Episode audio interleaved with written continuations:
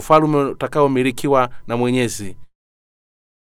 Ufunuo sura ya mstari wa kwanza baada ya hayo nikasikia sauti kama sauti ya makutano mengi sauti kubwa mbinguni ikisema haleluya wokovu na utukufu na nguvu zina bwana mungu wetu kwa kuwa hukumu zake ni za kweli na za haki. Maana amehukumu yule kahaba mkuu aliyeharibu nchi kwa uasherati wake na kwa kuupitiliza damu na watumwa wake mkononi mwake. Wakasema mara ya pili. Haleluya! Na moshi wake hupaa juu hata milele na milele. Na wale wazee ishirini na nne na wale wenye uhai wanne wakajisujudu na kumwambia mungu aketie katika kiti cha enzi wakisema amina haleluya. Sauti ikatoka katika kile kiti cha enzi ikisema msifuni mungu wetu enyi watumwa wake wote ninyi mnaomcha bwana wadogo kwa wakuu na kisikia sauti kama sauti ya makutano mengi na kama sauti ya maji mengi na kama sauti ya radi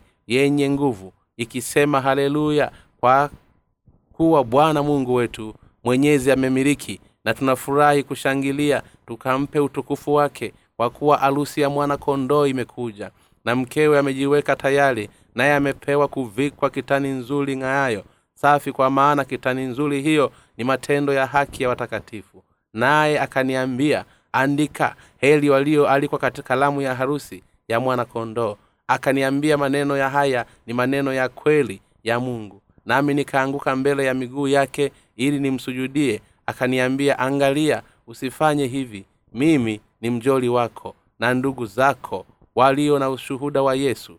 Msujudie mungu kwa maana ushuhuda wa yesu ndiyo roho ya unabii kisha nikaziona mbingu zimefunuka na tazama farasi mweupe na yeye aliyempanda aitwaye mwaminifu wa wale wa kweli. Naye kwa hakika ahukumu na kufanya vita na macho yake yalikuwa kama mwali wa moto na juu ya kichwa chake viremba vingi. Naye ana jina lililoandikwa lisilojua mtu ila yeye mwenyewe. Naye amevikwa vazi lililochonjwa katika damu na jina lake aitwa neno la mungu na majeshi yaliyo mbinguni wakamfuata wamepanda farasi weupe na kuvikwa kitani nzuri nyeupe safi na upanga mkali kutoka kinywani mwake ili awapige mataifa kwa huo naye atawachunga kwa fimbo ya chuma naye anakanyaga shinikizo la mvinyo ya ghadhabu ya hasira ya mungu mwenyezi naye ajina limeandikwa katika vazi lake na paji lake mfalume wa wafalume na bwana wa mabwana kisha nikaona malaika mmoja amesimama katika jua akalia kwa sauti kuu akiwaambia ndege wote walukao katikati ya mbingu njoni mkutane kwa kalamu ya mungu iliyo kuu mpate kula vyakula na wafalume na nyama ya wajemadari na nyama ya watu wa hodari na wanyama wa farasi na ya watu waupandao na nyama ya watu wote waungana kwa watumwa wadogo kwa wakubwa kisha nikamwona huyo mnyama na wamefalume wa nchi na majeshi wamekutana kufanya vita na yeye aketie juu ya farasi yule tena na majeshi yake. Yule mnyama akakamatwa na yule nabii wa uongo pamoja naye yeye aliyejifanya hizo ishara mbele yake ambazo kwa hizo aliwadanganya watu wale waliopokea ile chapa ya huyo mnyama. Nao waliojisujudia sanamu yake hao wawili wakatupwa wangali hai katika lile ziwa la moto liwakalo kwa kiberiti na wale waliosalia waliuawa kwa upanga wake. Yeye aliyeketi juu ya yule farasi upanga utokao katika kinywa chake na ndege wote wakashiba kwa nyama zao. Mafafanuzi. Aya ya kwanza. Baada ya hayo nikasikia sauti kama sauti ya mkutano mengi. Sauti kubwa mbinguni ikisema haleluya wokovu utukufu na nguvu zina bwana mungu wetu. Kifungu hiki kinawelezea wakatifu wakimsifu bwana mungu. Wakati siku yao ya harusi ya mwanakondoo ikikaribia bwana mungu wetu amewapatia matakatifu wote wao na watukufu ili kwamba waweze kumsifu bwana kwa nia njema. Watakatifu walionyakuliwa angani wataendelea kumsifu bwana mungu kwa neema zake ni kuu kwa kuwakomboa toka katika dhambi zao zote. Na dhambi ya dhambi hizo isiyokwepeka neno aleluya aleluya ni neno unganishi lililounganisha maneno mawili ya kiebrania yaani hal lenye kimaanisha kusifu na ya lenye kumaanisha yehova hasha zaburi ya hadi nane katika agano la kale zinatajwa kuwa ni haleluya za misri yaani sifa za misri na zaburi 146 na 150 zinataja kuwa ni zabuli za halel za au zabuli za sifa. Zabuli za hizi za sifa ni nyimbo ambazo zinaendana na kufuraha na, na huzuni ya watu wa kiyahudi. Hali zikiwapata nguvu nyakati za huzuni na dhiki na wakati mwingine ziliumbwa kama nyimbo za furaha hasa katika nyakati za wokovu na ushindi. Pia sifa hizi za haleluya zilikuwa zikiimbwa na kutolewa mungu tu hii ni kwa sababu hukumu ya bwana na mapigo makuu kwa ulimwengu huu ni ya kweli na ya haki na kwa sababu wokovu nguvu na mamlaka ya mungu tu. Aya ya pili. Kwa kuwa hukumu zake ni za kweli na za haki maana amemhukumu yule kahaba mkuu aliyeiharibu nchi kwa uasherati wake na kuupatiliza damu ya watumwa wake mkononi mwake. Kule kusema kwamba mungu atawapatilizia kisasi watakatifu kwa kuyamimina mapigo ya mabakuli saba juu ya wanadamu wote wa dunia hii na wasioamini ni hukumu ya mungu kweli ni ya haki kwa kuwa wanadamu wa ulimwengu huu waliuawa wasio na dhambi na watumishi wenye haki wa mungu. Basi sasa ni zamu yao kuhukumiwa na mungu kwenda katika mauti ya milele. Kuna kitu chochote kibaya ambacho watakatifu wamekifanya hapa duniani ambacho kinawastahili kuuawa? Ni hawa wanadimu na ulimwenguni. Kwa kweli hapana lakini wanadai wote wa hapa ulimwenguni wameungana na ili kuwaua wana wa bwana mungu. Kwa hiyo kitendo cha mungu cha kuyamimina mapigo haya ya mabakuli saba juu ya hawa wauaji ni ya haki na inadhihirisha haki ya mungu. Aya ya tatu wakasema mara ya pili haleluya na moshi wake kupaa juu hata milele na milele. Watakatifu wanamsifu bwana mungu angani kwa sababu siku ya harusi yao pamoja na yesu ambaye amefanyika kuwa mwana kondoo imekaribia na moshi wake kupaa juu hata milele na milele. Hii inamaanisha ni moshi unaotoka katika ulimwengu huu ulioangamizwa na kupunguzwa na mapigo makuu ya mabakuli saba yaliyomiminwa na mungu. Hii inatuonyesha kwamba ulimwengu huu hautaweza kupona toka katika magofu yake kwa kuwa waangamizi yake yatakuwa ni ya kutisha na ya milele aya ya nne. Na wale wazee ishirini na nne na wale wenye uhai wanne wakasujudu na kumwabudu mungu aketie katika kiti cha enzi wakisema amina haleluya. Ule ukweli kwamba siku ya harusi ya watakatifu na bwana yesu imekaribia ni tukio lenye utukufu kiasi kwamba wale wazee ishirina nne na wale wenye uhai wanne huko mbinguni wanamwabudu na kumsifu bwana mungu aketie katika kiti cha enzi. Hii ndiyo sababu watumishi wa mungu wanamsifu bwana mungu wakiwa angani. Aya ya tano sauti ikatoka katika kile kiti cha enzi ikisema msifuni mungu wetu enyi watumwa wake wote ninyi mnao mcha wadogo kwa wakuu. Kwa kuwa siku ya harusi ya mwana kondoo pamoja na watakatifu ni siku ya furaha sana kwa watumishi na watakatifu wake wote ambao wameokolewa kwa kumwamini bwana mungu. Basi ndiyo maana sauti toka katika kiti cha enzi inawaamuru kumsifu bwana sasa wakati umefika kwa watumishi wa mungu na watakatifu wake umefika kwa uamsho kwa mungu na watakatifu wake wote kufurahia na kumsifu bwana. Aya ya sita nikasikia sauti kuu sauti ya makutano mengi ni kama sauti ya maji mengi na kama sauti ya radi yenye nguvu ikisema haleluya kwa kuwa bwana mungu wetu mwenyezi amemiliki. Aya hii inatueleza kwamba kwa kuwa wakati wa utawala wa bwana mungu umekaribia basi sasa ni wakati wa watakatifu wake na watumishi wake kupokea amani furaha na baraka ya milele zinazotiririka kama mto. Na hii ndiyo sababu wanamsifu bwana mungu watakatifu wanamsifu mungu wetu wakiwa angani ili hali mapigo makuu yakiendelea hapa duniani kwa kuwa wakati umefika wa wao kutawaliwa na bwana. Mungu yaani sasa ni wakati wa mungu kuwatukuza watakatifu wake. Sauti ya watakatifu wakasifu wakati huu ni kama sauti ya ngurumo ya maji mengi. Hivyo chakula cha harusi ya mfalume wa mbinguni kinaanza kwa sifa nzuri za watakatifu. Haya ya saba na utufurahie tukashangilie tukampe utukufu wake bwana kuwa arusi ya mwana kondoo imekuja na mkewe amejiweka tayari. Sasa wakati ambao pambano ya mabakuli saba yaliyotokwa na mungu yakiisha aya hii itatueleza kwamba wakati umefika kwa watakatifu wote kushukuru na kushangilia. Watakatifu wanamshukuru na kufurahia kwa sababu siku imewadia ya wao kufunga harusi ya bwana na kashi na kuishi katika ufalume wake. Ili aweze kuishi pamoja na watakatifu bwana mungu wetu ameenda mbinguni na nchi mpya mji utakatifu na bustani zake na utukufu wote wa utajiri. Na kwamba hivi sasa bwana anawangojea watu watakatifu kuanza sasa na kuendelea watakatifu watatawala pamoja na bwana milele. Aya ya nane naye amepewa kuvika kitani nzuri na ing'aayo. Sasa sa, kwa maana kitani nzuri hiyo ni matendo ya haki ya watakatifu. Bwana amewapatia watakatifu mavazi mapya ambayo wametengenezwa kwa kitani safi. Yeyote aliyeishi huku akimtumikia bwana mungu atakuwa amevikwa mavazi haya. Kwa maneno mengine mungu anawavika watakatifu kwa mavazi ya mbinguni mavazi haya ya kimbingu ni kitani safi hayawezi kulowanishwa na jasho. Hii inatueleza kwamba sisi tumefanyika kuwa manabii babi harusi wa mwana kondoo. Si kwa sababu ya jitihada zetu binafsi bali imewezekana hivyo kwa imani yetu katika injili ya maji na roho iliyotolewa na bwana mungu.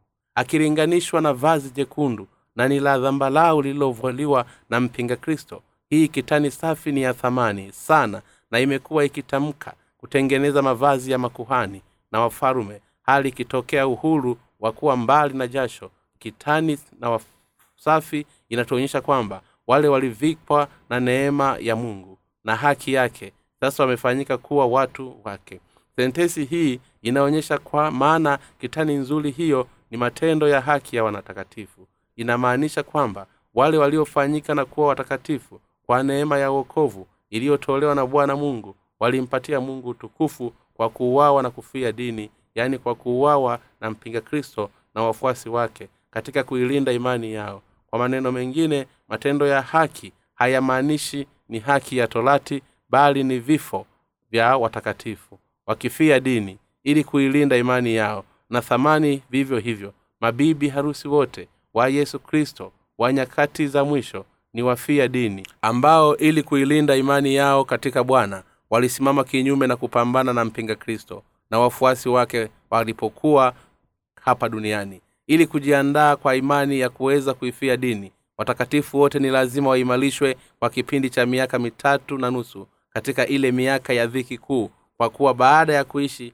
kwa hii miaka mitatu na nusu ni hakika kwamba watauawa na kufia dini aya ya tisa. Naye akaniambia andika heli waliokuwa kalamu ya arusi ya mwana kondoo. Akaniambia maneno haya ni maneno ya kweli ya mungu. Wakati mapigo ya mungu utakapoisha hapa ulimwenguni bwana mungu atawaalika watakatifu wote katika kalamu ya harusi ya mwana kondoo. Ufalume utajengwa na kutawaliwa na bwana na atawaruhusu kuishi katika ufalume kristo wale walioalikwa katika kalamu ya harusi ya mwanakondoo ni wale waliobarikiwa na mungu wetu.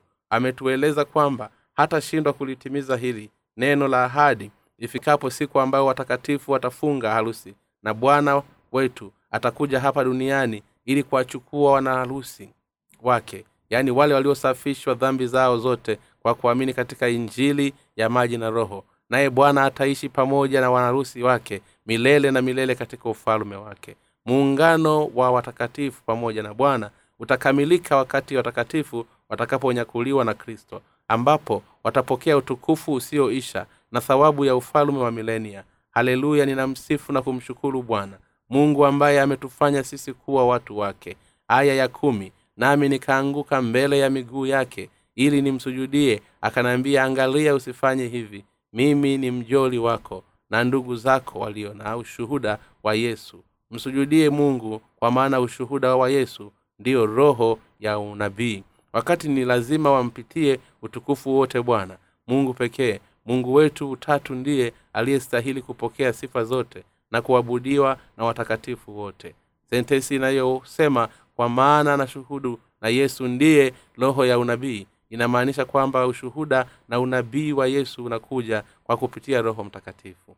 Aya ya kumi na moja kisha nikaziona mbingu zimefunuka na uzima na farasi mweupe na yeye aliyempanda aitwaye mwaminifu na wakweli naye kwa hakika hukumu na kufanya vita. Wakati nyakati za mwisho zitakapowadia bwana mungu wetu hali akiwa amepanda farasi mweupe atapigana na shetani kwa haki yake na kumfunga na kumtupa katika shimo la kuzimu lisilo na mwisho na katika ziwa la moto. Hapa jina la yesu kristo ni aminifu na la kweli. Neno aminifu linamaanisha kwamba kristo anastahili na anaaminika. Linaweza aminifu wa yesu na usahihi wake wakati neno kweli linamaanisha kwamba yesu yupo mbali na uongo. Na linatueleza kwamba kristo anamshinda mpinga kristo kwa hukumu ya haki ya mungu. Aya ya kumi na mbili na macho yake yalikuwa kama mwali wa moto na juu ya kichwa chake viremba vingi naye ana jina lililoandikwa lisilojulikana mtu ila yeye mwenyewe kule kusema kwamba macho ya bwana yalikuwa kama mwali wa moto. Kunatueleza kwamba yeye ana nguvu ya kuwahukumu wote. Kwa upande mwingine sentesi inayosema ni juu ya kichwa chake vilemba vingi. Inamaanisha kwamba bwana wetu anashinda wakati wote katika mapambano yake dhidi ya shetani. Kwa kuwa yeye ni mungu mwenyezi na mwenye nguvu. Aya kumi na tatu naye amevikwa vazi lililochovywa katika damu na jina lake aitwa neno la mungu bwana wetu atawalipia kisasi watakatifu dhidi ya adui zao kwa kuwahukumu maadui wake kwa ghadhabu kuu yaani maadui ambao walisimama kinyume naye. Huyu mungu si mwingine bali ni yesu kristo mwenyewe kama ilivyo ahadi kwa neno lake. Ni hakika kwamba bwana wetu alikuja hapa duniani katika mwili wa mwanadamu akabatizwa na yohana ili kuzibeba dhambi zote za ulimwengu akazibeba hizo dhambi hadi msalaba na akazifanya dhambi za wanadamu wote kutoweka. Sentesi hii vazi lililochovwa katika damu haizungumzii damu ya kristo. Inazungumzia juu ya damu ya maadui ili imeruka katika vazi la bwana hasa sasa wakati akileta hukumu yake ya kutisha ya ghadhabu kwa maadui hao na wakati ambao akiwakanyaga kwa miguu yake yeye yenye nguvu. Hakika sentesi neno la mungu inaonyesha juu ya tabia ya yesu kwa kuwa bwana wetu anafanya vitu vyote kwa kupitia neno lake lenye nguvu. Basi ndiyo maana anataraja kuwa ni neno la mungu. Aya ya hadi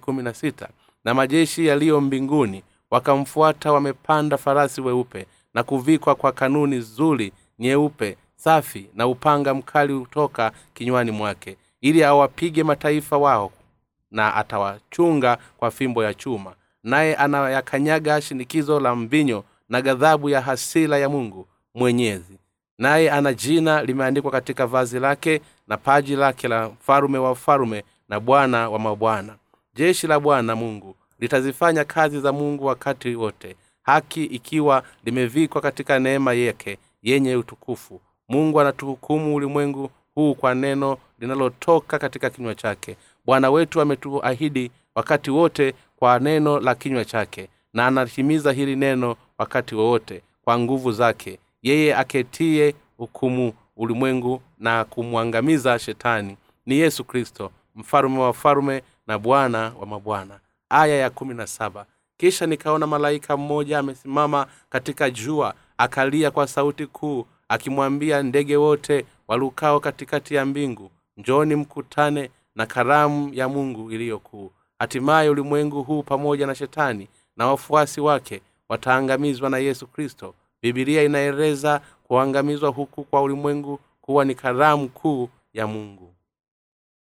Aya ya kumi na mpatie kula nyama ya wafalume wanyama ya majemedari na nyama ya watu hodari na nyama ya farasi na ya watu wanaopandao na nyama ya watu wote waungwana kwa watumwa wadogo na kwa wakubwa hili neno linatueleza kwamba kwa kuwa ulimwengu mzima ni kila mtu akaye ndani yake atakuwa ameuawa mara baada ya mapigo makuu ya bwana. Mungu atakayokuwa ameiisha basi ndege warukao angani watajaza matumbo yao kwa kula mizoga ya watu hao. Hao ndege watafanya hivyo kwa kuwa mungu atakuwa ameyamimina mapigo makuu mabakuli saba katika ulimwengu huu.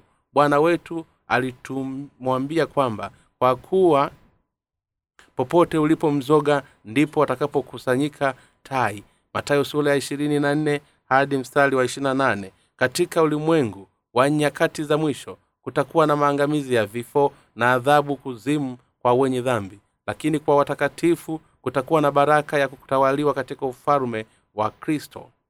Aya ya kumi na tisa. Kisha nikamwona huyo mnyama na wafalume wa nchi na majeshi yao wamekutana kufanya vita na yeye aketie juu ya farasi yule tena na majeshi yake.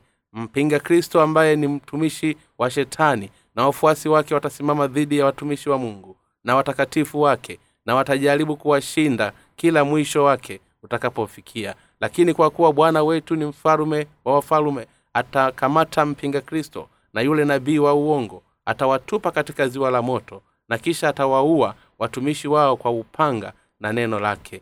Aya ya ishirini yule mnyama akakamatwa na yule nabii wa uongo pamoja naye. Yeye aliyezifanya hizo ishara mbele yake ambazo kwa hizo aliwadanganya watu wale waliopokea ile chapa ya huyo mnyama nao walisujudia sanamu yake. Hao wawili wakatupwa wangali hai katika lile ziwa la moto liwakalo kwa kiberiti. Hili neno mnyama linamaanisha ni mpinga kristo na hili neno nabii wa uongo ni mtumishi wa mpinga kristo ambaye kwa kufanya ishara na miujiza atawageuza watu wachache. Imani katika neno la kweli bwana mungu wetu atamwangamiza shetani mnyama mpinga kristo nabii wa uongo na wafuasi wa shetani ambao waliabudu sanamu ya mpinga kristo na wakasimama kinyume na mungu kinyume na watakatifu na kinyume na injili ya maji na roho. Hii si zawadi za moto liwakalo kwa kiberiti. Linamaanisha ni jehanamu.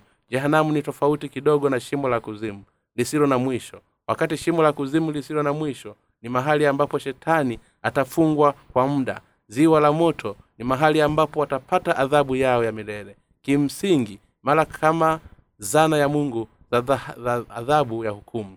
Baada ya ulimwengu huu kuangamizwa bwana wetu atarudi hapa duniani pamoja na watakatifu wake. Atamwangamiza kwa shetani na watumishi wake kisha utaunga ufalume wa kristo kisha atawatafuta wataishi na kutawala pamoja na bwana katika ufalume wa kristo kwa miaka elfu moja itakayofuata. Aya ya ishirina moja. Na wale waliosalia waliuawa kwa upanga wake wenyewe aliyeketi juu ya yule farasi. Upanga utakao katika kinywa chake na ndege wote wakashiba kwa nyama zao.